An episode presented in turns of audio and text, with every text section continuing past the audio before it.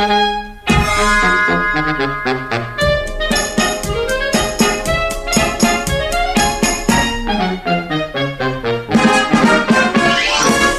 everybody, it's Tardy to the Party, another episode of the Pop Culture Podcast, where words don't work.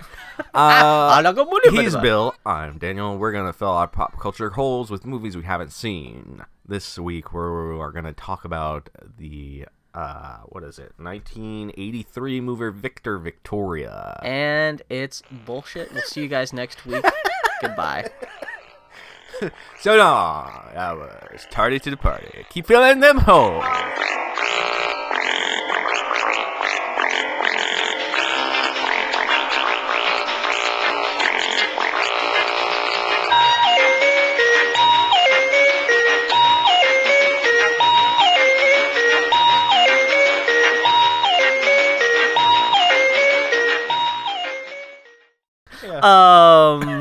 Daniel wanted to leave the audience guessing, so he didn't want me to just come in slamming the movie, but man, fuck Victor Victoria! Why did you pick this garbage movie? If I remembered it was a Blake Edwards movie before, because like you said that last time we recorded, you're like, was it? Yeah, you're like, it is a Blake Edwards movie, or maybe something like that. But maybe I was like hoping against hope, but like. Blake Edwards is officially a fucking hack. We can lay this out on them. I feel bad because I know a lot of people who have grown up with this movie, who this is a big deal to them. And I think that's because this movie's old and they are old. And you did take a shitload of notes. It's got a fucking 96% on Rotten Tomatoes. What? 96%. Did you look at the movie version or like the fucking play version? Yeah, the movie. Fucking 96% approval. Did you see this based off a silent film? Maybe they're talking about the silent film? No, they were talking about this version. So what did you not like about this movie? Everything. We gotta find something good about this movie. I love the cast. The cast is... I think that's part of the thing that angers me so much about this movie. Not even anger, it's just apathy.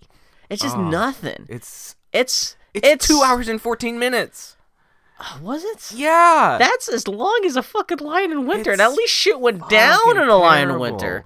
I guess the cast. I don't feel like the cast worked well together.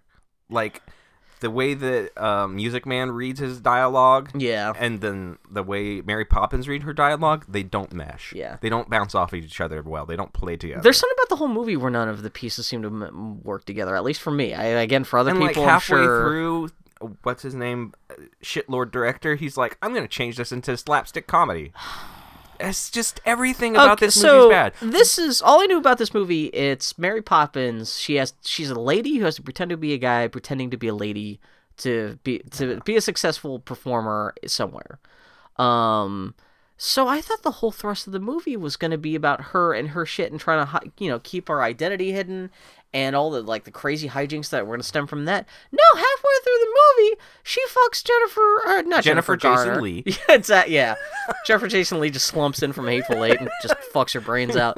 No, she stops, I guess we're getting ahead of ourselves, but she stops the fucking Maverick. Yeah. And that kind of lets all the air out of the drama, and then the movie comes as much about, oh no, Maverick thinks he thinks everyone's gonna think he's gay, and that's not like what I came to Victor Victoria for, was fucking murderous gang lord being gay panic shit. I was so worried you were gonna be like, no man, this movie's got Mary Poppins in it, it's good. No. I was so worried. She's not even good in this movie. I was like, is this like... do I just think this movie's boring just because it's boring, or like... no. Is this an actual bad movie? Because even the performer she's supposed to be doing, she's doing all this hot, funny jazz stuff, and she's not that kind of performer, which is funny, because that's like what... when she goes for her first audition in the movie, that's what she's told.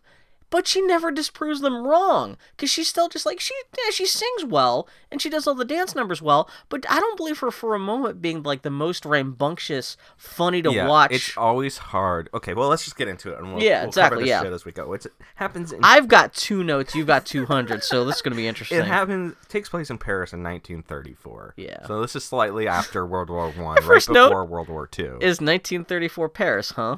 Just because it's obviously like an indoor set. Oh, this is the most indoor set I've ever seen. And it looks 80s as fuck because everything's all flatly lit. Terrible, yeah. And that's even before you see people. And like people are walking around acting all cold. And it's like, no. This does not look... movie, you already didn't even earn your own shit yet, yeah. And we're introduced to the Music Man Tully, which I've only seen him in a couple things. Again, half the reason I wanted to see this movie because I love the cast. I love Mary Poppins. Yeah. I love James Garner.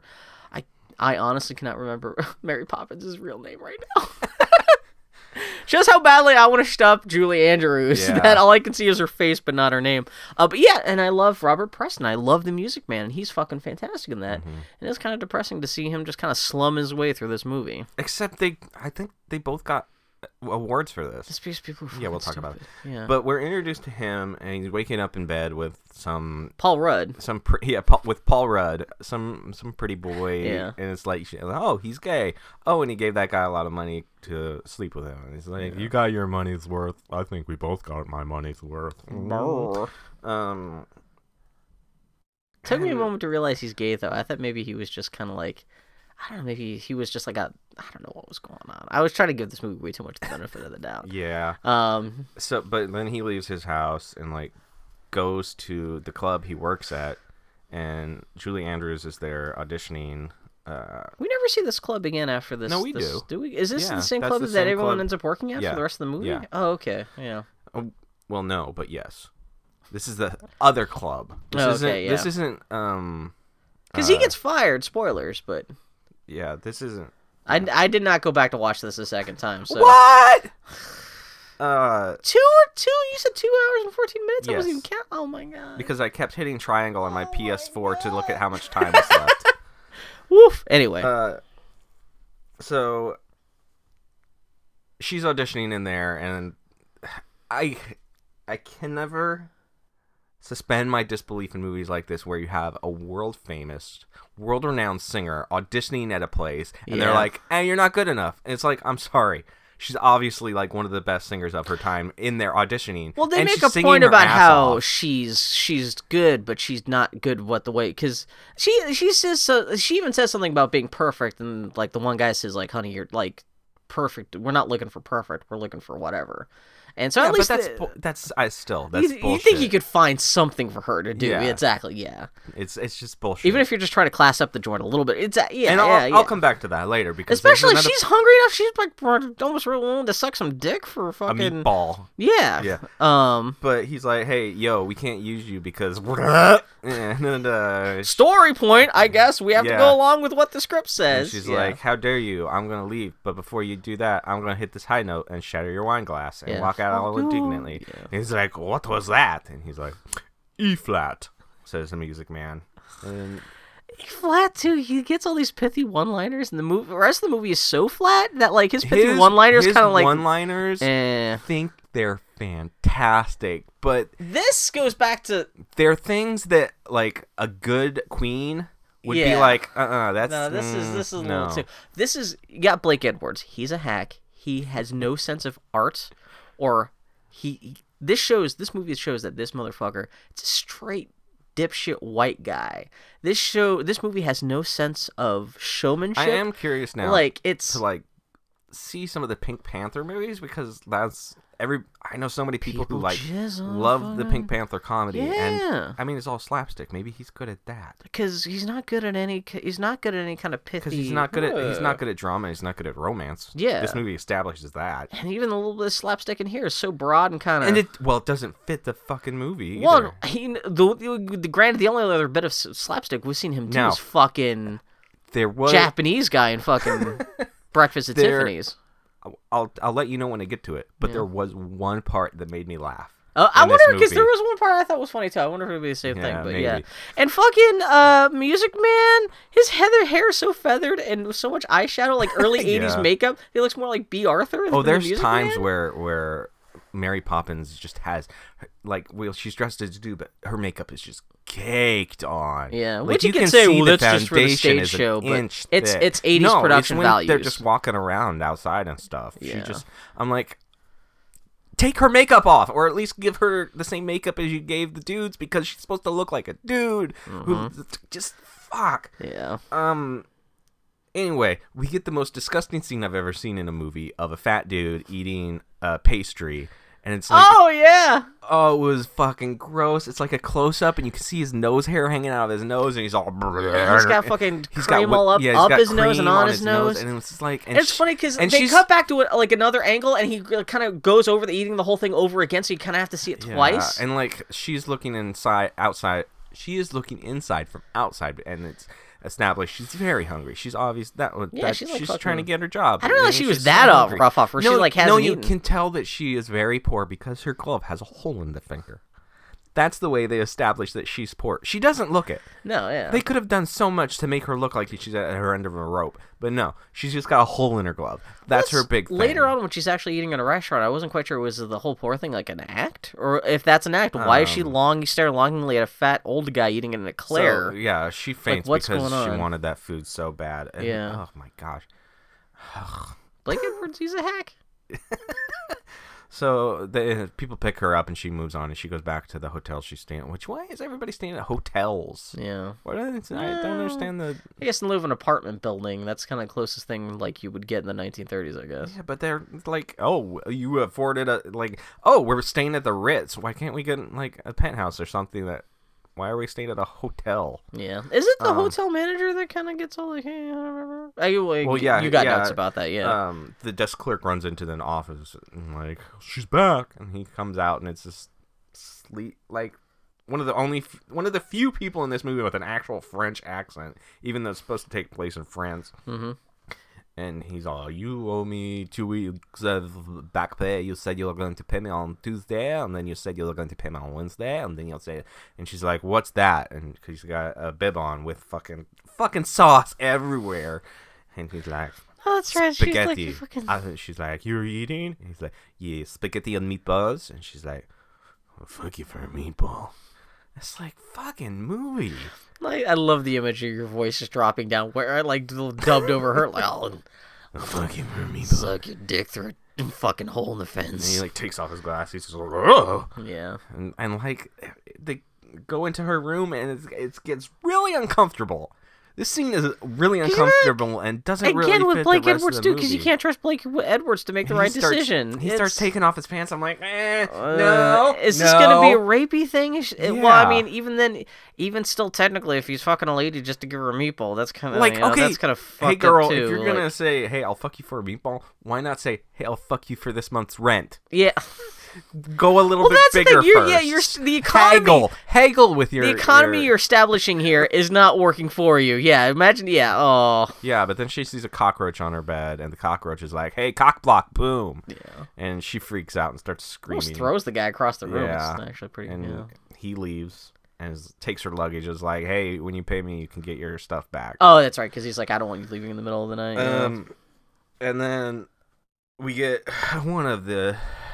musical numbers in this movie, which is Music Man, or Tully is his name, singing Gay Perry about how gay Perry. Oh, he's actually, because I can't remember if it was a rehearsal. Yeah, but yeah, he's doing it for free. Yeah, for real. He's singing this song that's utterly forgettable. He's kind of schmaltzing around and kind of schmoozing around again. But like again, the way this is all produced and everything like that, there's no zip or pizzazz or like. Yeah. This does not seem to be the kind of place I would want to be. This feels like an actual lounge act. Yeah, you know what? This kind of feels like in The Great Muppet Caper when they go to the supper club. This is what it kind of feels like, and not in a good fun way. This just feels like, this is gross, just boring adult bullshit. It's not like fun or zippy, because you think gay French 1930s, it would be like all kind of like really rambunctious and fun. Yeah. This movie could have used a little bit more Moulin Rouge in it, is all I'm saying. As much as I hate to say it, but... So he sees the dude he was fucking at the start of the movie come in with a lady and two other people, another couple. They were bugged. They come in loud too. They're like talking. They're not trying to give him any space as a performer. Yeah. So then he starts throwing them shade and like insulting them. I'm like, man, this is awfully petty. So why'd you get the guy deserves it? He's a fucking dick. But, yeah. But then a fight breaks out and the whole place is thrown into a ruckus. Cops come and everyone scatters. Yeah, and we go to another scene of her in a restaurant, like being really obnoxious, and the waiter like. See, that's why I was like, what was this going on? Supposed to be funny? Again, Blake Edwards, he just does stuff and there's no real drive to it. It's just like, well, this is, we got to fill up screen time. Like, and I'm not really going to think about this enough to actually. Like this waiter is supposed to be like, he's funny because he's frustrated with her and she's ordering things. And he's like, is the roast ready? He's like, no, it takes 20 minutes. And she's like, it's chicken ready? He's like, yes. And she's like, oh, the chicken. I get the idea that, like, she's supposed to be... And, like, there's this conversation about, do you want your salad now? Or you get two salads. And she's like, make it one big salad. It's like, quit wasting my time with this shit. I think they're trying to show off that because she's poor, she doesn't eat in a lot of fancy restaurants. But she acts like someone who's never even heard of a restaurant before, or how you order anything. You think at some point... It's just... Yeah, it's just wasting the audience time. It's artless. Yeah. And then we go back to the club we were just in, and, like... The owner of the club is, like, super bloody and, like somebody hit him on the top of his head and he just has dried blood streaming all over him. I'm like, comedy. Waka, waka, waka. Like, I was just slapping my knee the whole time, And he fires Tully because he instigated the whole thing, which, Yeah, because they closed him down for, what, a week or something like that? Yeah. And, fucking who cares. But, and... So when he's walking home, Tully goes into the restaurant and like sits down with her. Yeah, he recognizes her. Yeah. Well, I guess this all happens later on the same day because he's like, "Oh, hey, I recognize you from earlier this afternoon. I just got fired from that club, but you didn't get that gig. Yeah, buy me a sandwich, essentially." And they're hanging out. And he's like, "I'm broke," but he's not broke. Yeah, well, that's why he kind of like, he's because later. He's like they hang up at at his place. Yeah, and he's like, "I'll pay your bill at the place for you." It's like, okay, so you're not broke. Yeah. Which, granted, that's just little detail stuff, but it still doesn't make you're like, what's going on in this movie? So more just restaurant hijinks until finally she says to order something, and she's like, "How are you gonna pay for it? You're broke too." And she's like, "I have a roach in my purse. I'm gonna slip it in the salad, and then we'll get the meal for free." And then a bunch of bullshit happens, and it was boring. Cockroach gets loose. She puts a cockroach in the salad, and the maitre d' comes up and is like, "This has only happened 3 times before, and the 2 other times it was the person who put it in the salad." And he's like, you wouldn't be accusing this young lady of doing that. And he's like, no, of course not. But while this argument is happening, and they're obviously not going to let one of them get away with pain, because she's like, you will pay for your meal. But Monsieur. he's But then the cockroach climbs up a lady's leg, who is credited in the credits as fat screaming lady. That may be the funniest part of the whole movie. Jeez. Well, wow. Wait, nice casting there, guys. Oh, so she freaks out, and essentially another fracas starts at the restaurant. One bug causes everybody in the fucking restaurant, even though it had already been established there was a cockroach in there. Yeah, exactly, yeah. One lady freaking out causes everybody to freak out. People are punching each other and shit like that. They're throwing shit everywhere, and then so they Music Man and Mary Poppins use that. They just peace out. And it's like, ugh. So they go back to Music Man's apartment, where Music Man suddenly has a cold now. Yeah, because they were outside in the cold for some reason. It was freezing.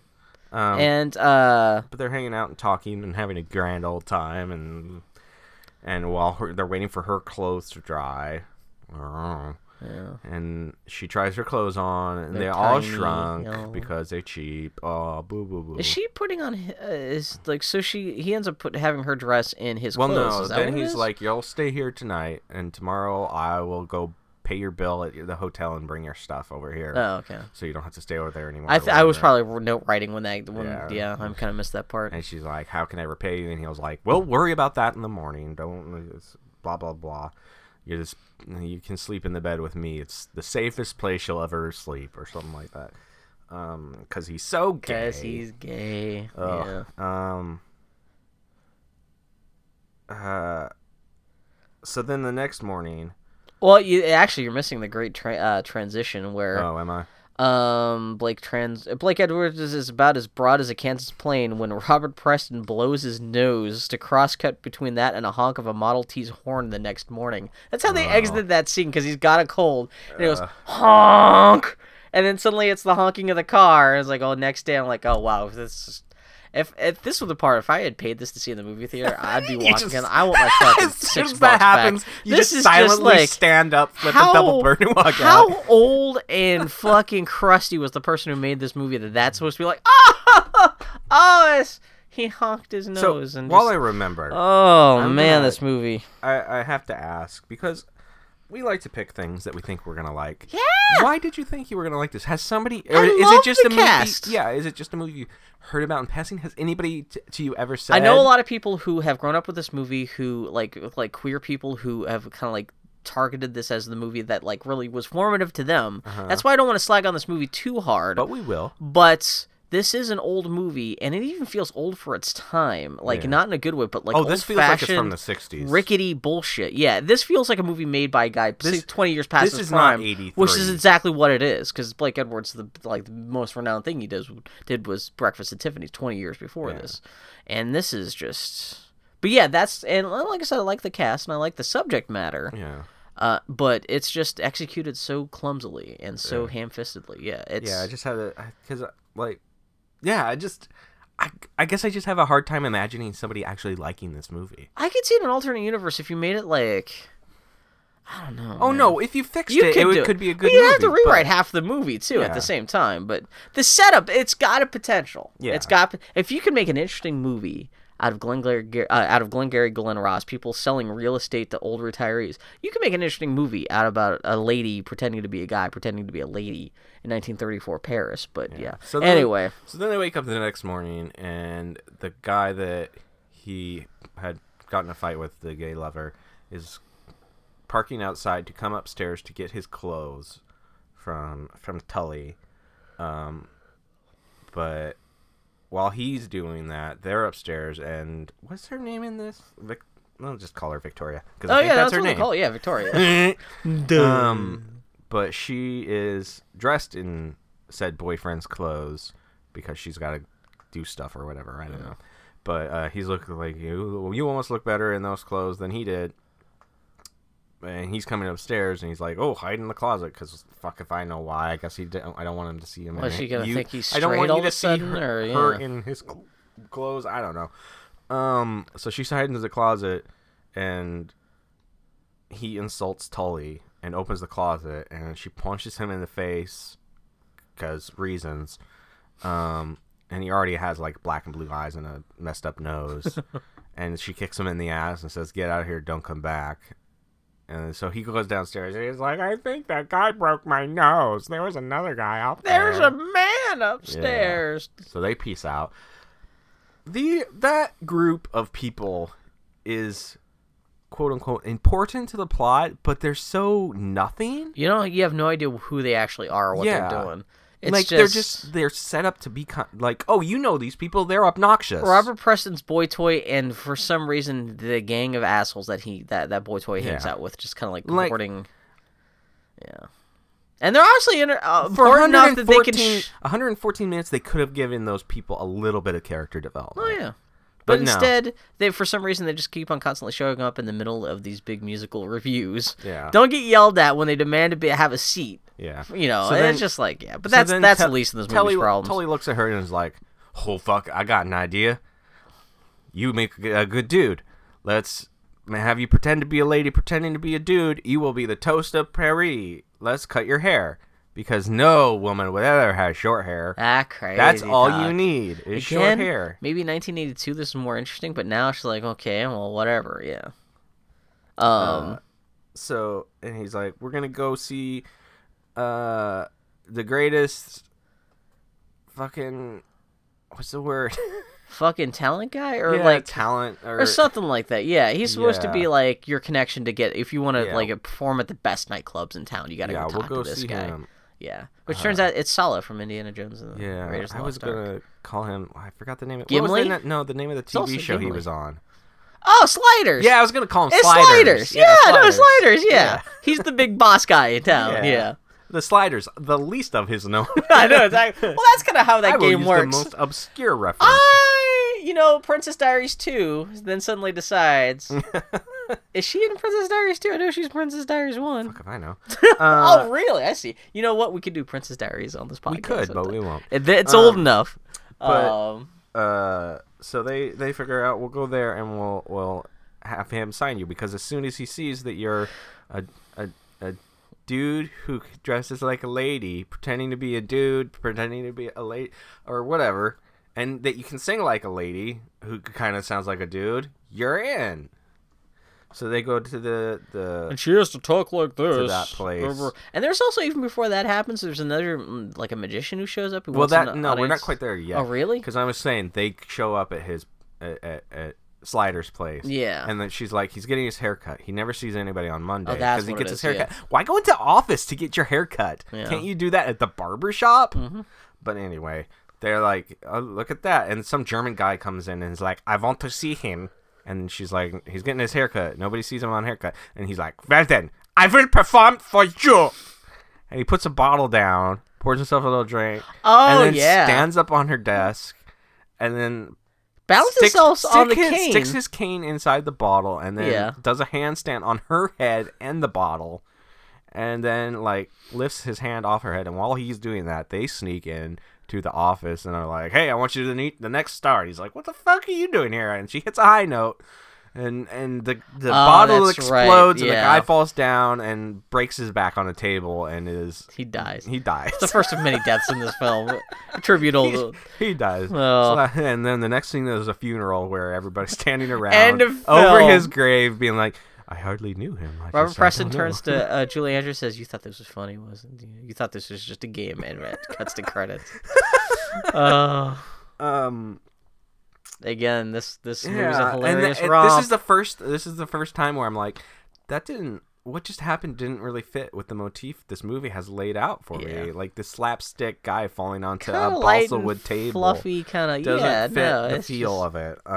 Again, Blake Edwards with, like, whatever, let's just do shit, put it in the movie. Yeah. We could take it out in editing, but fuck it, we paid for it, it's going to be in the film. And now that she's dressed as a dude, there's a lot of times where you see her and you're like, why is she wearing, like, blue eyeshadow or green eyeshadow? She's wearing woman's makeup. Yeah. Yeah. Like, no. Like, again, it's 1982, so I don't think they wanted to confuse people. Even though, again, the whole point of this movie... sitting there. Where'd Julie Andrews go? Where'd this dude come from? I mean, like, they got two actors. That's kind of what I'm saying. This movie has no faith in its audience. Like, aside from, like, all the, like, the broad shtick that just slows the pace of the movie down.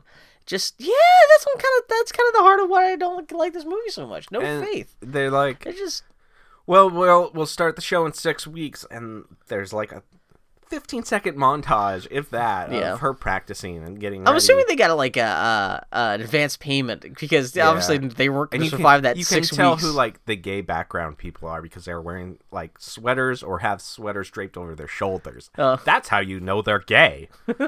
Oh, God. Yeah, well, especially for an 80s movie. Yeah. Either that or they belong to the country club. So then opening night comes, and, like... She does this number where she has all these glitter on her head and shit.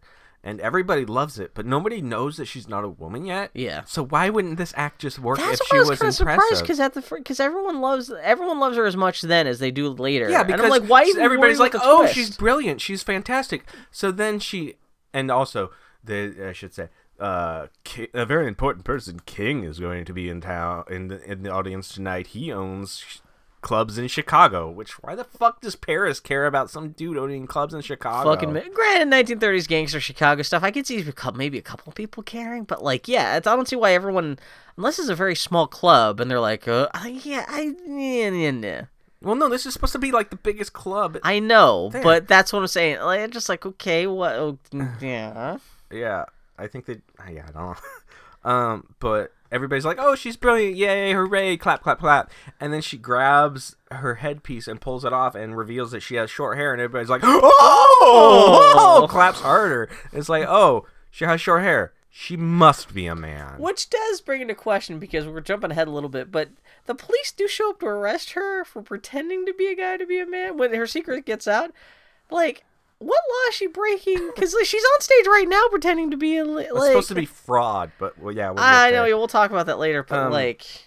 Yeah, it's like, okay, so that song and dance number doesn't work if she's a lady? I also pointed out that there's a couple big cutouts in the background of these black jazz guys playing, and I realized there's no black people in this movie anywhere. It's 1930s Paris. Everyone's freaking out about jazz. You don't see a single black fucking guy in this fucking movie. Like, there's more black people in Casablanca. Yeah, exactly. Yeah. Not to say, again, that's the least of this movie's issues, but again, it's just kind of like funny. The only black guys you see in this whole movie. She finishes this one, 3-minute number, and they give her a giant bouquet, and everybody's, standing ovation. I'm like, okay, she didn't just, perform at the Met for 2 hours. She did one number. Does everyone get a complimentary bouquet at their performance, no matter, regardless of how good that you think they're going to turn out to be? Just buy a bouquet just to be nice. It's like this was your one number of the night. Had she fucked up, would have been just stone quiet and one person coughing, going golf clapping, and then she still gets the bouquet. But no, she blows the doors off the place. Everyone loves her. Yeah, and while she's performing, James Garner is like, yeah, and his girlfriend, Clue, is sitting next to him. Yeah, I know, yeah, that was distracting, too. Yeah, is sitting next to him, she's looking grumpy. Well, we'll get to her body later. Oh, no. And we can talk about James Garner's body, too. He's got weird, his hips are all fucked up. But, he's sitting there being yeah, Boner Town, Boner Town, and then she takes off her wig and he's like, Boner confused. My joke, and his girlfriend is like, oh, it's a man. I don't know. My joke in my notes is James Garner's reaction to the cross dressing is pretty much what I feel about this whole movie, and I just in my show notes I just included disgusted fucking James Garner. Again, I would have already walked out of the movie before they started if I had my fucking druthers, but yeah. So, yeah, he has the hots for her, but... And so then he decides, hey, I've got a super hard boner for you, so you can't be a man. And he goes out to talk to her about it. He's like, show me your tits. Or, essentially, he's got, He's like, no, you're a dude. I mean, you're not a dude. My pussy radar is so strong, I refuse to believe whatever... it's... it just... Yeah. Okay. She does put him down pretty quickly, though, but that just intrigues him even more. Yeah. He's got to find out for sure what's going on. So they go back up to their hotel room, him, Clue, and Webster. George Papadopoulos. Yeah, was it Alex Karras? He plays, Maverick's bodyguard? Yeah, what's his... Stupid name. Why did I call him Maverick? He should be fucking Rockford Files. Well, both work. Yeah. Fucking what's his shit is his name? This is the point where my notes kind of break down, and all I know is that the rest of the movie, at least until they stop. Oh, Squash. His name is Squash. That's actually pretty funny. But they go back to his hotel room, James Garner's hotel room, and this is where the lady from Clue, whatever her name is, his blonde Chicago girlfriend. Leslie Ann Warren. That's bad. She's as hot as some people think Harley Quinn is, it's all of her worst traits shoved into one person. And all you get is this empty shell of just meh. Come get big. It's like a goat talking. And he's standing at the window being fucking that dude was hot. Just thinking to himself about it.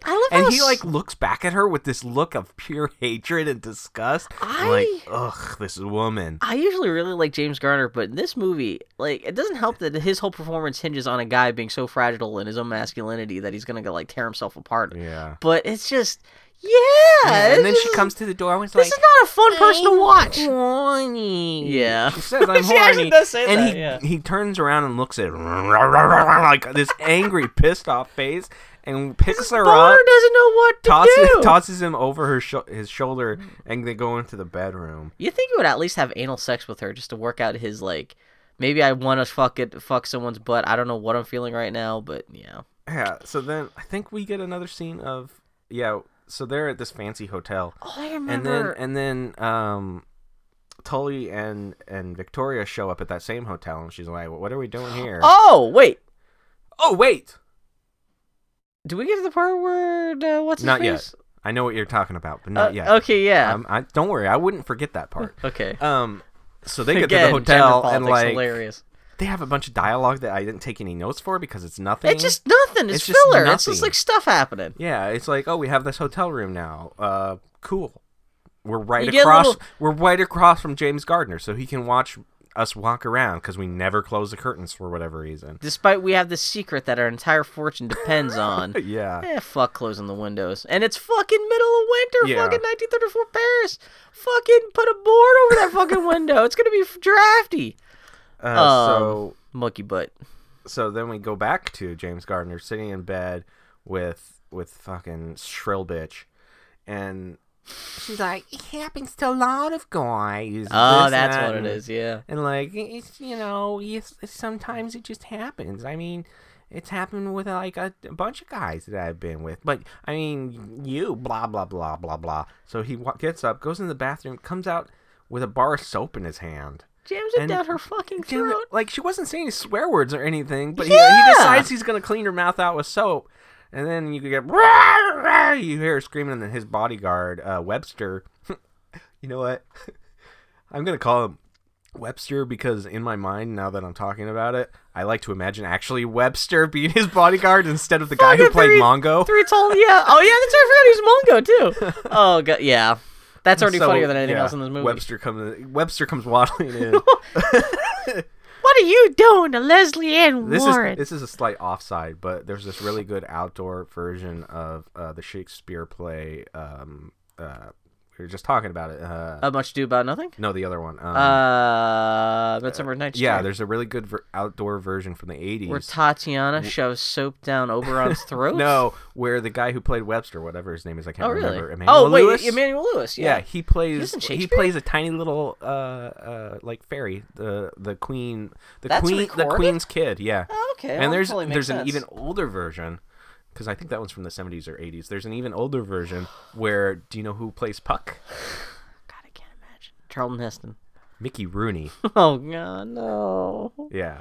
That's a really entertaining version. Because Mickey Rooney is out of his fucking mind in it. Is he good? Yeah, he's pretty good as Puck. Just because we hated him one thing doesn't... He does this weird, creepy laugh. You know, yeah, I enjoy Mickey Rooney. Don't hold... That's what I'm saying. Can't hold that against him because, as we're learning, that's Blake Edwards' fault. Well, you know what? I was looking up Blake Edwards' bio after watching this movie. It turns out Blake Edwards, one of his first professional gigs, he was like a child actor on Mickey Rooney's TV show, like in 1920, or not even TV show, but maybe some kind of silent. So, like, I guess maybe that's why he hired Mickey Rooney to be in Breakfast at Tiffany's, because he was like indebted to Mickey Rooney for. But anyway, that's neither here nor there. Yeah. But yeah, Leslie Ann Warren comes out with fucking frothy soap mouth. Frothing at the mouth and starts throwing things, and Webster's like, you need to calm down, you know, this. Yeah, that, we're really rooting for this murdering fucking gangster guy now at this point. Yeah. Jesus Christ. Eventually, James Garner's like, fuck it, send her home. I don't want to deal with this bitch anymore. She's crazy. Which, yes, she is. Everybody in this movie is shrill and unpleasant. So Webster takes her to the train station, which I don't know how she's taking a train back to Chicago from Paris, but okay. Point, actually. But like she's walking down the train as it's rolling. About that. Yeah, and he's walking beside it, and she gets to the end of the train, and she's like, you ain't seen the last of me yet, and opens her robe to have just a bra panty on. I'm like, what the fuck is the point of that? Why did she open her robe to show off her tits? And I'm sure it's Blake Edwards saying, well, we got Leslie Ann Warren here. Like, let's show off some fucking flesh. Like, you know, but it's, again... And when she does that, some guy looks at it and falls on the train tracks. Funny. Again, it's weird, like, just, like, audience gratification stuff for no, like, it's just clumsy hand-handed foot fucking... Ugh. Yeah. It's ham-fisted. It's just... Why is this happening? I don't know. She got tits. Yeah, so... I can't believe Mary Poppins married this guy. Yeah. Blake Edwards. I'm so glad he's dead. I want to go back in time, fucking strangle him so he dies just a couple minutes sooner, because fuck Blake Edwards, we're wasting our time. God damn. Anyway. At this point, there's still an hour of the movie left, and I wanted to die. This is even before the movie really takes a dive, too. Yeah. There were so many parts watching this where I just hit pause and just put my hands on my face and went, oh, man, I don't want to do it anymore. It did take me about 3 hours to watch this movie because I kept on pausing and like doing other stuff. Yeah, I think it took me 4 to get through this thing because it's... Especially the ending of the movie is such a wet fart. I didn't realize it was over when it ended. This is the new worst movie we have seen. I think so, yeah. This is absolutely Was Breakfast at Tiffany's the worst before that? Yes. Okay, yeah. Good job, Blake Edwards. 2-time award winners for worst movie we've watched. Can we mail an award like that to his grave? Will Woodlawn Cemetery actually send someone out to put the award on his... Send them a jar of piss to pour on his grave. We can put a note on saying, Julie Andrews, this is for you being in fucking... wasting your time with this dead dude, yeah. Happens. There's a Matador number. Yeah. And she, earlier in the movie, she was complaining about how she was sick of strapping her tits down, and if they strap it down, but her tits are out in this number. Like, it's a very form-fit. Like, she doesn't have cleavage, per se, but the dress is cut so much. I think her breasts are out and pronounced. It's figure form-fitting. Yeah. This is not a figure. Well, you see cleavage. It's not something that she could just bluff with just by, if she were a man, just mashing her muscle tits. Yeah. It's almost like the guy who made this didn't have any fucking interior logic to this movie or anything. Yeah. So King is watching it again, having a semi-chub and getting confused.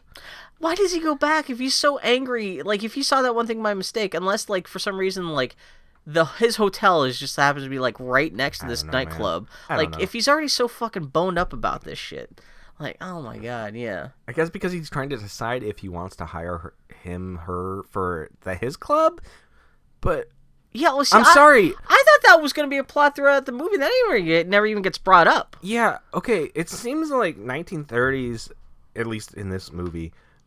Paris is very progressive. Yeah. There's homosexuality and cross-dressing everywhere. See, that's what I'm wondering. Movie. If he's so freaked out by this shit, why is he even going to these places? Why is he going to the fucking racetrack or something? And I'm sorry, I'm pretty damn sure Chicago in the 1930s was not progressive at all. It's the fucking Midwest. Chicago still isn't progressive. Yeah. I mean...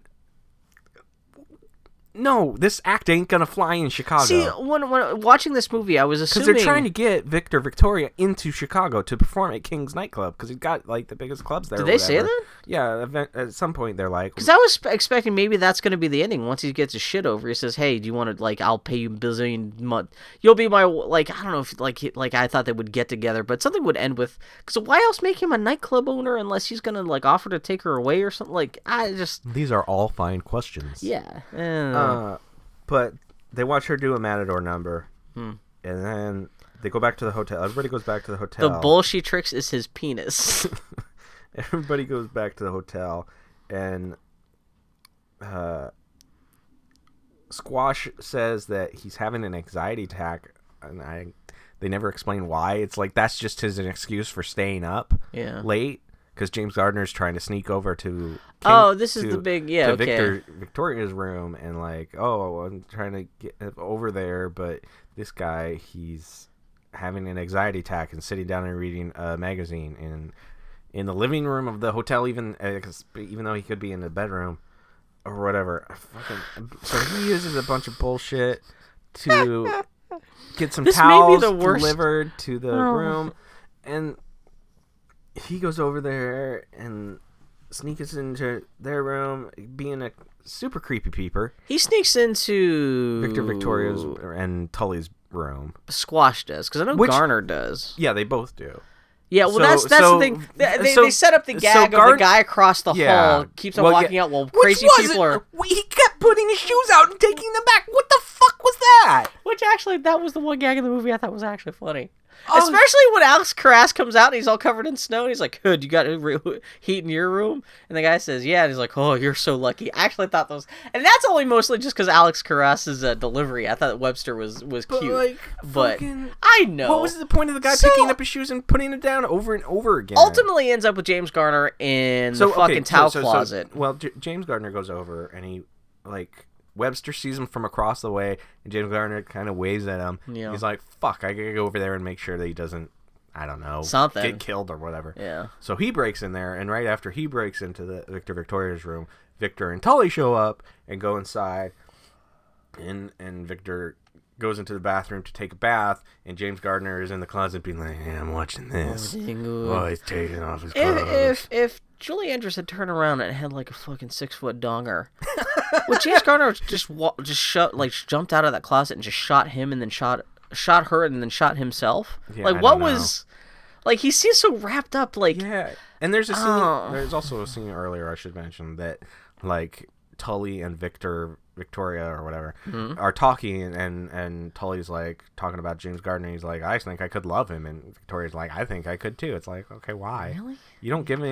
You met him for one night, and all he did was shit all over you, and it just... Yeah. Again... He claimed you were a fraud. I mean, you are, but...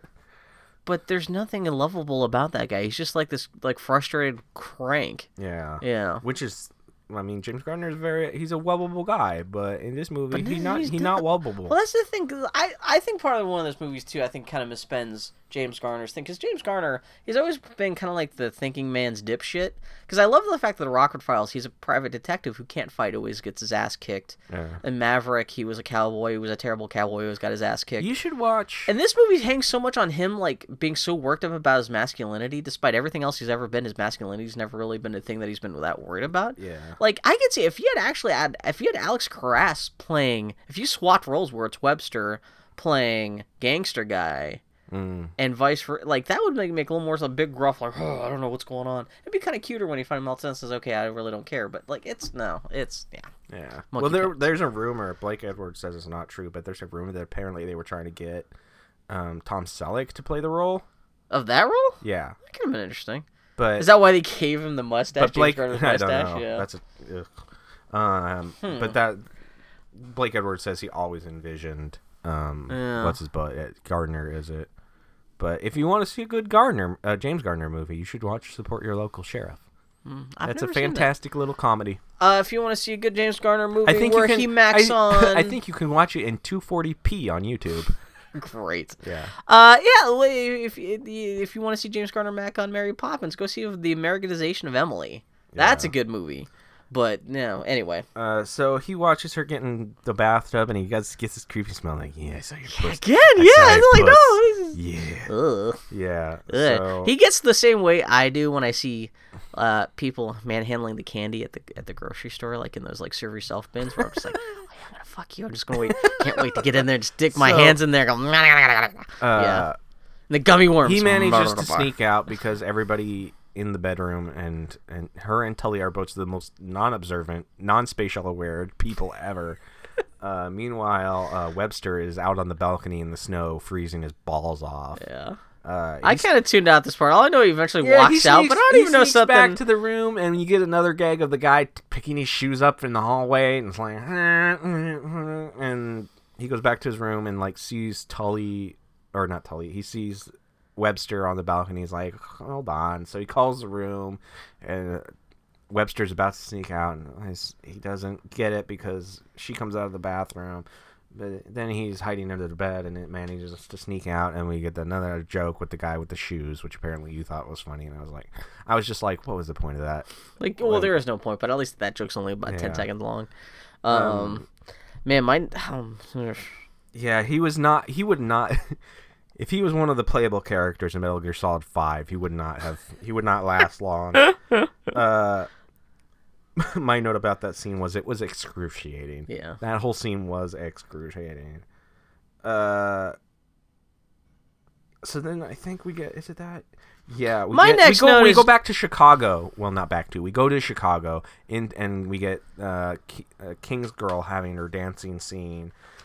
With her tits jiggling everywhere. Oh, that's when we get to see, like, she got crazy wasp-waisted figure shit going on. What I was like, yeah. Which you could actually... Her jiggle is the only thing saving that that number. Yeah, she sticks her ass out a whole lot. There's a couple times, I'm pretty sure, you can see her bush. You think so? Yeah.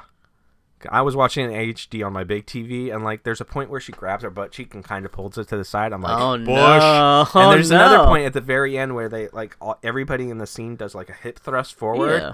And it's either, like, a really nice shadow or like spider legs creeping out the side. She is wearing kind of pretty high cut, stuff. Yeah, I'm pretty sure, like, she was like, should I trim this? And Blake Edwards was like, no.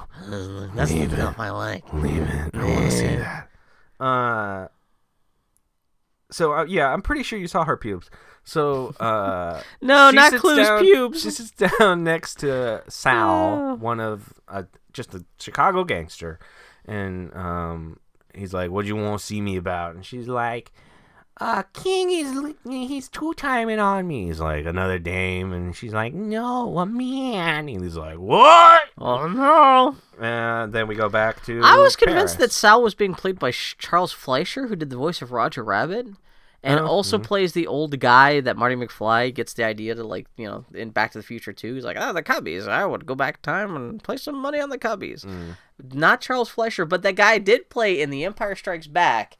He's the Hoth base commander where Han Solo's like, have you seen Luke Skywalker? And the guy's like, I haven't. Luke Skywalker hasn't entered the base. And he's like, well, go find her anyways. Wow, that's very obscure. There's a scene where Han Solo puts his hand over C-3PO's mouth. This is the guy that Han Solo's talking to. That is. I know, that's in-depth, crazy. Good job. Yeah. So we get a very, very brief scene of another musical number at the club, and like, some dude's painted in silver is carrying some chick painted in silver down on his shoulders. Oh, yeah. And like her titties are hanging out. Mm-hmm. Like her titties are actually hanging out. It's painted tits, yeah. And this movie is PG. Mm-hmm. This is a PG movie. Man, before the Goonies, before Gremlins and shit, you could get some crazy. Before PG-13 started, you get away some. Jaws is PG. Rated PG is all I'm saying. I think one of the guys which has like just flat out tits. You know, was this is not PG. Star Wars trivia corner, but supposedly the only reason that in Star Wars, where the one alien gets his arm cut off and it's all bloody, the only reason it's as bloody as it is because George Lucas wanted to make sure Star Wars got a PG rating. Otherwise, it would have just gotten a G rating because there's there's nothing. Should have dropped an F bomb. Just as soon as Luke gets home and sees his charred relatives. Fuck. Oh man! All my stuff was in there. My blue milk! My blue milk! No, fucking goddamn it. So then we find out that Victor Victoria is getting an offer of $10,000 a week. Man, I missed all this stuff. To go to Chicago. My next note is George Papadopoulos is gay. I don't think they adjusted $10,000 a week for 1930s money. Yeah, because you would be a millionaire in a month. Yeah. Well, not... But not technically, for what would, like, yeah, exactly. For the time, for what you would have been, I'm pretty sure Blake Edwards was like, I'm making a big number. I don't know. Yeah, you know what? That's when I think of Blake Edwards, like, I don't know, boss. Yeah, he's always talking like this. Let's make the movie. Julie, I need you to stand over here. So they all decide to go back to the club where Tully got fired from, and she auditioned at because I don't know why. Is this the club they end up getting hired at for the rest of the movie? Not the rest. This is just one scene. They just go up to show them off, or yeah, they go there. They go there to Hannah. And the waiter that was the waiter at the place she had the cockroach is now waiting there for whatever. Yeah. Are they performing there? No, they just went there because reasons. Okay. Yeah. Just because I don't know why you would go back to a club where the club owner fired you and said, if I ever see you in here again, I'll kick your ass. Why would you do that? I mean, obviously they're like, oh, you're a big star now, so come on in. Is this the first time? Well, this is the first time Victoria. This is the first time Julie Andrews and James Garner have a civil conversation, right? While they're watching, yeah, they kind of flirt a little bit, like, no. So we get a fucking creepy ass quote unquote dance number with people, these dudes dressed like ladies, which isn't the creepy part. Oh, but I actually kind of like that. They have masks on the back of their heads, and when they turn around, or some of them do, and when they turn around, they have masks. The other ones that don't have masks have them on the back of their heads, and their one side is a dude, one side is a girl. Yeah. And I liked how creepy the mask works. It looked like something that would have been made in the 1930s because, like, it's human faces, but still kind of paper mache and kind of gruesome looking, but like in a cartoony, slightly kind of 1930s kind of way. Which I could see that act actually having happened in real life. I'm sure it did. I'm sure like they didn't just like invent that from cold cloth. They called up Buffalo Bill. They're like, "Hey, can you get us some faces?" And he's like, "But it's cool. I do like you have these guys. Like, one half of their costume is a tuxedo, and the other half is like glittering dress, and they all just dancing around." So that happens, and cool. I thought it was boring as shit. No. I was grabbing at straws. So they're like, hey, King is here. The Paris famous King is here. Or not King. Paris famous Victor Victoria is here. Hey, you want to sing for us? So she goes down to sing, but Tully is like, hey, I'll sing too. Because somebody invited him, I guess. Yeah. So they sing a song, You and Me, and I wrote, I'm so bored. I'm so bored. We could have just skipped George Papadopoulos being gay, is all I'm saying. So then they, the same group that started the fight last time, his ex-boyfriend, they show up and exactly the same thing happens again. Yeah, loud and everything, and a big fight breaks out. This is when everyone gets broken up by the cops. Yeah, and this really gets fucked up. Then you start to hear police whistles and shit outside, and King and Victor Victoria escape out the front, and as they're trying to get away, a cop stops them. So King pulls out a wad of bills, and the cop is like, "Oh, hey!" But then once the cop takes the money, he just punches the cop in the face. King does, and takes the money back, and they peace out. It's like, okay, the bribe was gonna work. Yeah, you're obviously very, very wealthy. Well, that just shows how practical it is that he can escape and keep the money. But Tully and Webster get arrested. Yeah, and get sent to jail, and they go to gay jail. Victor Victoria and King go into an alley, and he says, I don't care if you are a man, and smooches what could be a dude on the lips, and she says, I'm not a man. Does she say that? I still don't care. Yeah. Oh. And then they make out some more. So then we go back to their hotel room, and Webster's walking in, and he hears a, oh. He's like, oh, fuck! So he fucking busts through that door in the most impressive manner. Like, I'll give that movie one thing. They know how to knock down a fucking door, because holy shit, he blasted the door off the hinges. Aww. And he's like, oh, sorry, because he sees Victoria in the bed with King. He's like, oh, sorry. Is this after they fuck? Well, I think they were in the process of fucking. Oh, yeah. So, he's like, King is like, ah, shit, I'll go handle this. So he goes and knocks on Squash's door, and he opens the door, and he's like, he's got tears down his face. He's like, if a guy like you can admit you're gay, then I can too. And King goes back into his room and is like, huh. It's like, he doesn't know what to do with that information. Yeah. It's like, I mean, he's accepting of it, but at the same time, he's not accepting of it. It's this weird, there's no read from him on. And the movie spends a lot of time dwelling on him just kind of being, huh. Yeah. And again, it's another thing that slows the pace of the movie down. And really, especially after he finds out that Victor Victoria is a lady, like, his whole what the hell did we care about him? Because, okay, now his whole, like, existential thing of, like, am I in love with the dude thing is over. Who gives a fuck?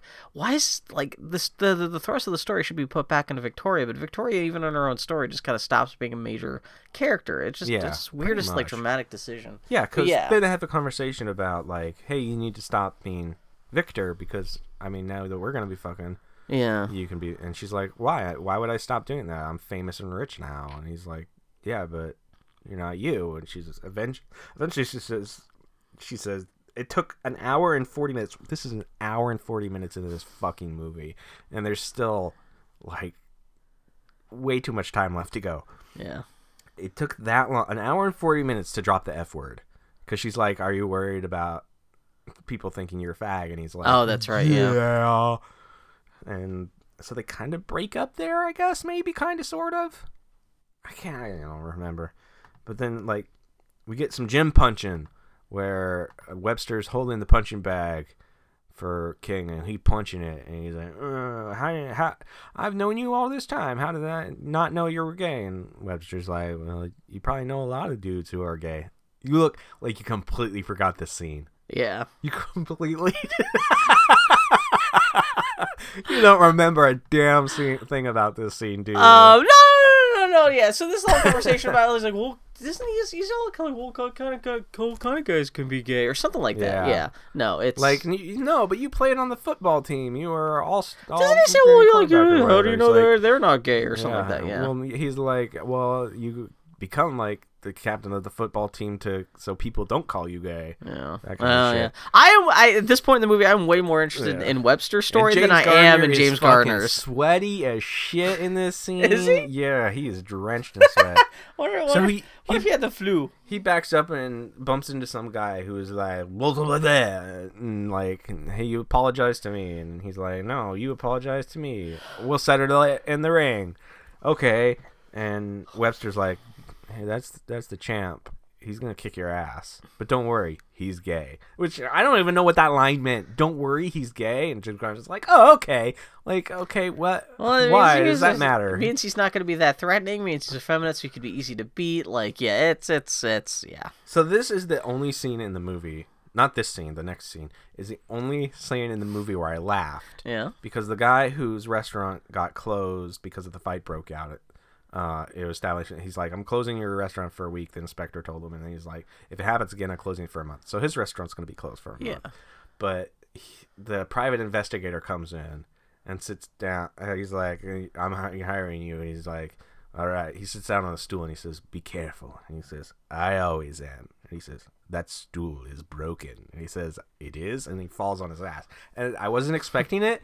And that's the only scene in the movie that made me laugh. I remember that. That totally flew over. It's the only scene. Okay. Only thing that made me laugh. Just because it was executed actually really well. Yeah, okay. One little bit of good slapstick. Yeah, one little good... I'm glad at least you got one glimmering moment of like, oh, okay. Yeah. It certainly didn't make the rest of the movie something worth approximating it. Entertainment.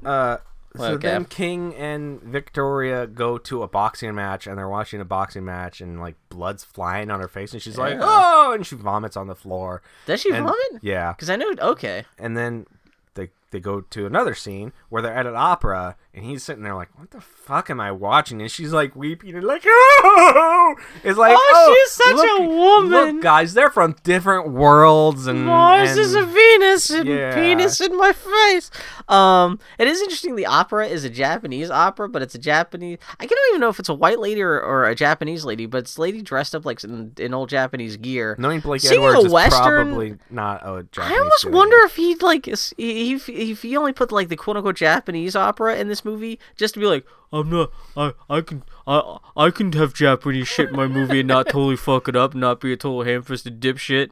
But yeah, it's a Japanese opera where someone's singing Western, which I guess maybe there's nothing keeping the Japanese from having written a Western style opera. Maybe this is a real thing, but like, yeah. So it's a Blake Edwards thing with a Japanese element that is not totally fucked up. Yeah. So they that's a minor miracle in itself. Eventually go back to the hotel, which they're still staying at. They're quote unquote living together now, even though like. Yeah, you don't know how much time passes in this movie or anything, what's going on, too. Yeah, they're cohabitating. And the investigator, like, climbs a fire escape up to watch them, and he's standing outside, and they have another conversation, which I don't even remember what it was because I didn't take notes on it. But he's standing outside, and lightning strikes this man's umbrella, and it engulfs into flames, and then the scene ends. Yep. What the fuck? That great. Doesn't fit into this movie. Because random shit. Hey guys, I got a good idea for this scene. It's like he was like, hey, people really like the Inspector Clouseau character that I have or whatever, the Pink Panther. I think I'll stick a kind of version of a character from that movie in this movie just because it's what people like. I was reading somewhere he was actually like making Return of the Pink Panther at the same time he was making this movie too or something. Like so, like I could totally see something like him. Thinking that like some of that like completely nonsensical slapstick might work in this movie, but yeah. So then Victoria's like, "Hey, we're always like staying in or whatever. Let's go out. I want to go out dancing just one time." So then we get a scene of like them dancing in this super crowd. Everybody's wearing tuxedos in this super crowded gay club where everybody's just kind of dancing on the floor, and like James Garner looks really uncomfortable. Which, to be fair. Yeah, it would probably make a lot of like straight dudes uncomfortably. It'll be just being in a sea, like in a place where you're not. It'd be as awkward as a minority. Yeah, it would be as awkward for like a completely out gay person to go to a super straight club. Yeah. And be dancing with somebody there and like just have a sea of straight people around you. Like, it's. So they leave and he's like, hey, to his Webster. He's like, hey, take her back, which I get. Back to the hotel, I guess that implies that they break up, according to this movie. Yeah. Telling Webster to take her back is like, hey, we're broken up now. Which, okay. But he goes into he sees somebody get thrown out of a bar. So he goes in that bar and he's like, hey, I'm going to order some milk. And the guy goes, breast milk or cow's milk. And he turns around and he goes, how about your sister's milk? And he gets punched in the face and they see a big brawl because his manhood is so challenged in the previous scene that he has to get in a fight. No, it's the only way. Yeah, the fragile masculinity aspect of this movie is just fucking grating as fuck. Yeah, it could have been done well, but no, it's so ham-fisted. Caveman. It's so ham-fisted and like... It's Tim the Toolman Taylor type fucking quality fucking gender politics and this shit, yeah. Yeah, at this point, my PS4 started buffering the movie, and I was really... I was getting pretty close to the end. Yeah, I was praying that... PlayStation Network would go down so I wouldn't have to finish the network. I was like, oh, maybe PlayStation Network crashed. Oh, God. But it didn't. It started back up again. So then, like, there's a scene with Webster and Victoria sitting in the car talking about, like, oh, I guess we're broken up now or something. I don't even remember. But then everybody is singing a song, and they're all happy, even though they just got in a bar fight with James Garner and all the... Newsies grown up. Yeah. Well, that shows just what an amiable guy James Garner is. That even the people who beat his ass, you can kick back and sing a song with them. So they everybody eventually gets back to the hotel, and like one of the guys in that scene was a stuntman who played this lead sand person from Star Wars. How the fuck do you know that? Because I'm fucking out of my mind. Oh my god! I was looking at the cast list for the movie. I was like, oh, Peter Diamond. And if you go back and look at the Star Wars Blu-ray set that came out a couple years ago, they interviewed with him and he's like, I'm not. So if you click on his IMDb page, is one of his famous quotes. There is a picture of him dressed like that, but with the head off. But it is pretty much what, except he's a bald, like red-haired guy. But you're not. The funny thing is, you're not completely wrong. But that this famous quote to cinema is orc, orc, orc. Yeah. What the hell else? So... Man, we've been talking about this for a million years. Yeah, we're almost there. Yeah. Almost there. So, they get back to the hotel. I'm so glad you take these notes. And, she goes into the bathroom, and while this is happening, the people from Chicago show up to run into King, because he's back at his hotel. And we get the other F word, because Sal's like, hello, faggot. And he's like, oh, and I thought things were going so well. Did you? Did you, King? Did you think things were going so well? He's just being pithy. So Webster comes over to Victor Victoria's room and is like, hey, they're making him sell his club at, like, 1/10 or 1/100 of what it's worth or something. They're buying him out because they think he's gay. Yeah. So, which I don't know if this is punishment for him being gay or if they just... So this whole... I'm assuming they've always been looking for an excuse to buy him out, but this is what the excuse... They can essentially blackmail him. Yeah, so this whole time... buying him out, I guess. The private investigator's in there, hiding in the same closet Gardner was, but he's like, closing it with his finger, and Victoria's like, well, let's go, and she closes that closet door, and you hear... crunch of his finger... And they leave, and we linger on his finger, and the door slowly opens a little bit, and he's like, pulling it back in, and it's like not funny, not funny. Again, it's not even as good as a Sesame Street sketch.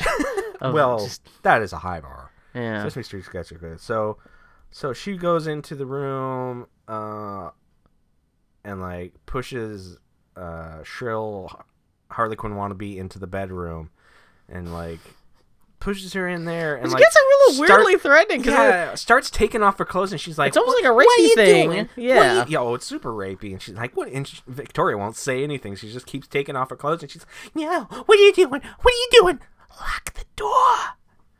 I was like, okay, creeps galore. She wants to be raped again. Well, I guess if she's stuck with fucking King Schultz roll this time, I guess. Yeah, so then you hear a scream, and she's like, throws open the door, and she's like, he's a she! You two-timing dick! Or whatever.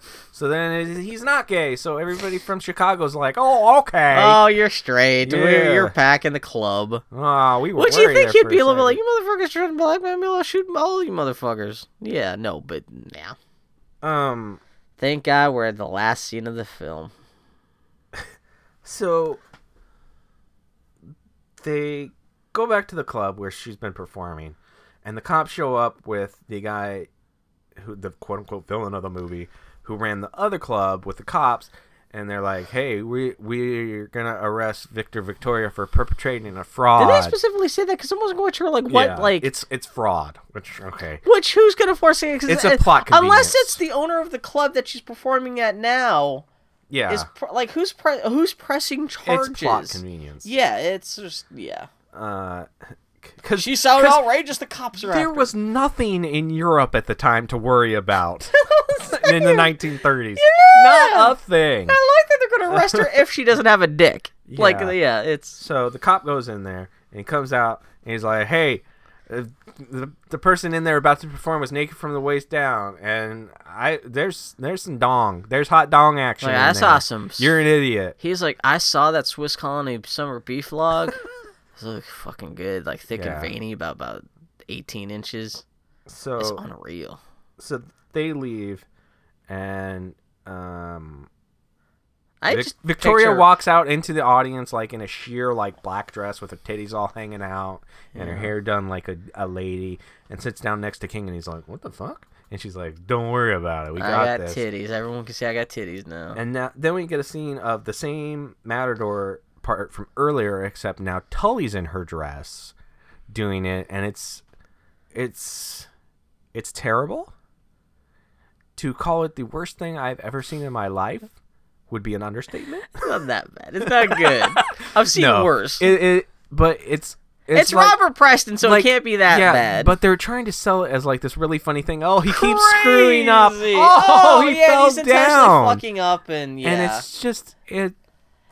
But the directing of it, like, you can see what they're going for, but the execution is just so like, we couldn't bother with a second take or like anything. Yeah, so there's like one point where they didn't catch him, and he's laying on the floor, and he goes, "You bitches!" It's like, I mean, what does it say about this movie that Tully has been at the end the entire time, and we barely talked about him? Mm-hmm. Like this really great actor who's got a really good sense of like fast-paced, witty dialogue, and they just waste him. Mm-hmm. He's just utterly wasted in this movie. And it is one big shining moment at the end. It's just kind of like, well, and I couldn't believe that was the end of the movie. I guess you can tell, like, apparently he did that all in like one take. Yeah, which is why he's like drenched in fucking sweat and just. I did see something about how the dress was originally tailored for him, and then they just like pinned it up for when they put it on Julie Andrews, because he's wearing the same outfit. While literally this is happening, we cut to the bar again with the other bar.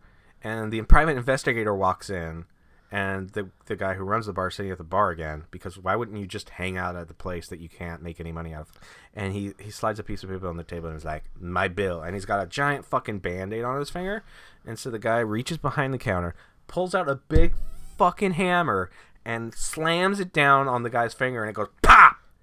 And like explodes everywhere, and then the end of that scene. Back to this comical. Is that the last shot of the movie? No, then back to the musical. Oh, back to the comedy. That scene was so important. That scene was so important that they had to cut into the interrupt the hot climax of the movie. You know, like in Return of the Jedi, when the Ewoks they're blowing up stuff, and suddenly cuts to like one Ewok, and he has a hammer, and he smashes like a fucking scout trooper, and he's like, yeah, and. Yeah. And also we see that the waiter who worked at the two other places now is working at this club. And there's a scene where he comes walking out with a cake, for nobody apparently, and trips over a railing and falls. For no reason. It's awful. It is loose. And that's the end of the movie. Everybody applauding for this garbage performance Tully just put forth. It's supposed to be hijinks, but it is low jinks. It's fucking awful. Yeah. And that's the end of the movie. Everybody applauding. This, you know, like the Wayans Brothers comedies? This is the little man. This is kind of like, 1980. I like Adams. Oh. This is like an Adam Sandler movie before Adam Sandler was around. This movie was awful. Yeah. And, apparently, just even aside from, like, because I had basic story problems, but just, like, again, the execution, even if they had stuck to the exact same script, the execution is just so slovenly that, like, I feel like it almost no feels like there were two different directors directing, what the fuck? Sorry. Two different, you couldn't have waited five minutes for the show to be over. I have so low energy right now, I'm so dispirited. I'm so sorry to everyone for inflicting this podcast and this movie on everyone. If you watch this movie, based on the fact Bill was going to watch it, man, you owe some reparations. This is one of my. I think this is my only one legitimate regret in terms of like picking a movie. I'm glad to have finally seen it. Yeah, this movie feels like there were two different directors. One was like, oh, I'm going to make a slapstick comedy. And one was like, oh, I'm going to make a talkie. Yeah. And they just, they didn't talk to each other and just made two different fucking things. It's like mashed potatoes with an action figure in it. What am I supposed to do? Am I supposed to play with them? Am I supposed to eat them? I guess. Where's the entertainment value here? Yeah, I guess. Yeah. Apparently Peter Sellers was supposed to be Tully, but he died in 1980. Which, that would have made this movie even worse, I think. Yeah. I mean, Peter Sellers is a good comedic actor. But he's not like that kind of character. Unless he was going to do a super big, broad, gay guy, which that would have even been worse. Which probably would have been probably how Blake Edwards would have wanted him to play it. At least Robert Preston always has that air of genteel-ness to him that kind of like works with the whole like, you know, kind of like older gay guy in his later years, but like, that's the one way this movie could have been worse if they had gotten super broad with that. Yeah, both Julie Andrews and Robert Preston were nominated for Academy Awards for this movie, which undeserved. Yeah, there's no acting prowess. That was 1982. You know who should have won that? That should have been what was it in 1982? Poltergeist. There was a lot in 1982. Yeah, Blade Runner should have won. Blake Edwards said it only took him a month to write the screenplay. Only a month, you say, Blake? Because it's not like he had to write a month? It's not like he had to write the musical numbers. All he had to do is, in between the musical numbers, write, dude with kick fall down. Yeah. Fucking caveman shit. Wow, a month, you say? Because I could have sworn this was 5 days worth of writing. Jeez, what a piece of garbage. Yeah. I still, even if he didn't have... This movie makes Uncle Grandpa look good. That's how bad this movie is. It's kind of like the Uncle... Again, this is like the Uncle Grandpa movies. Man. Like, everything else aside, again, from style and execution, even if you just... If you just made it so James Garner doesn't fuck Mary Poppins halfway through, because, like, to me, that totally lets all the air out of this movie. It's like taking a hot air balloon and just stabbing the shit out of it. And after that... And the fact that after that, so much of the movie hangs on gay panic shit about him, that's not what I want to see Victor Victoria about. And it's just like, no. The sets are uninspired. They feel like sets. It's shot badly. It's flatly lit. Everyone's makeup makes them look like a dead whore. You can't tell what... If it didn't say Paris, 1934, or whatever, you couldn't tell when this was supposed to be randomly taking place. People have French accents and other people don't. Nothing feels like... Yeah, it's just... It's depressing. It's kind of a depressing thing all around. Yeah. Costuming wasn't very good. Like, oh, we can make her poor by cutting off a finger of one of her gloves. The benefit is this is a Blake Edwards movie with a Japanese person that does not end with that Japanese person shitting fried rice all over the audience and then threatening to bomb Pearl Harbor. Man. That's probably the best thing you could say about this movie. What a fucking... Ugh. I think this one and Breakfast at Tiffany's, after I was done watching it on PlayStation Network, I made sure to give it 1 star. See, because even Breakfast at Tiffany's, at least there's a little bit of an element of style to that movie, a little bit by virtue of when it was made. Breakfast at Tiffany's has and this style. Again, well, this should at least have that. That's what really makes this feel like a movie made by a guy beyond his peak, because this doesn't even have that. If anything, this requires more chicness and styleness and energy and pizzazz and showmanship, and it just doesn't even have that. Blake Edwards realized that Paris and Chicago are in two different countries. Yeah, yeah. Oh, yeah, especially when you have a character just suddenly show up in Chicago and come back like 2 weeks later. Yeah. I mean, granted, you could travel in 2 weeks, but yeah, it makes...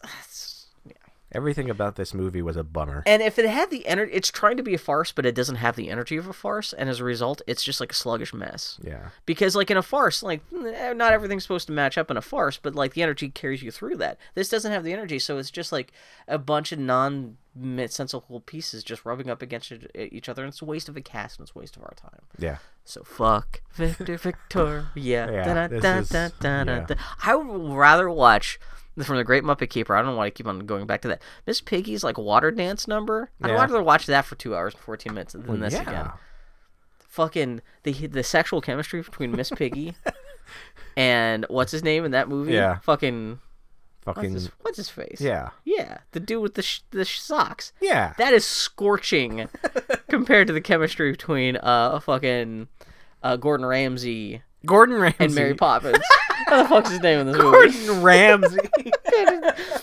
Oh. Yeah, so that was Victor Victoria. What are you doing next? Next week we're going to watch what one can only assume will be a slightly better film. We're going to be watching Casablanca. You know, as Claude Rains would call it, Casablanca. So we're going to be watching that next time. So if for some reason... It can't be worse. If for some reason you're like me and you haven't seen it before... That's okay.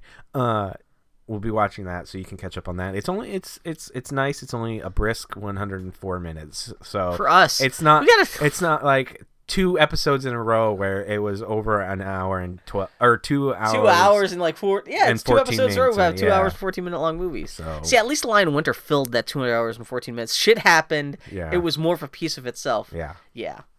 So look forward to that next time. This is my first apology, and that way I actually do come out and say sorry for wasting your time.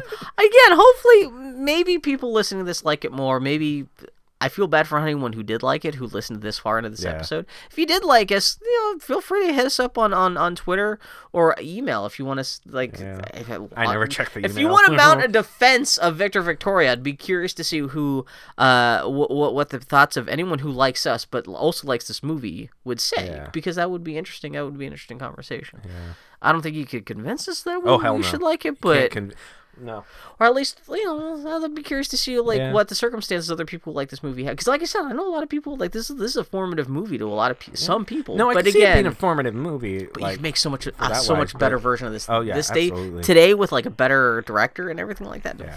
Even with the same cast, with half of them being dead.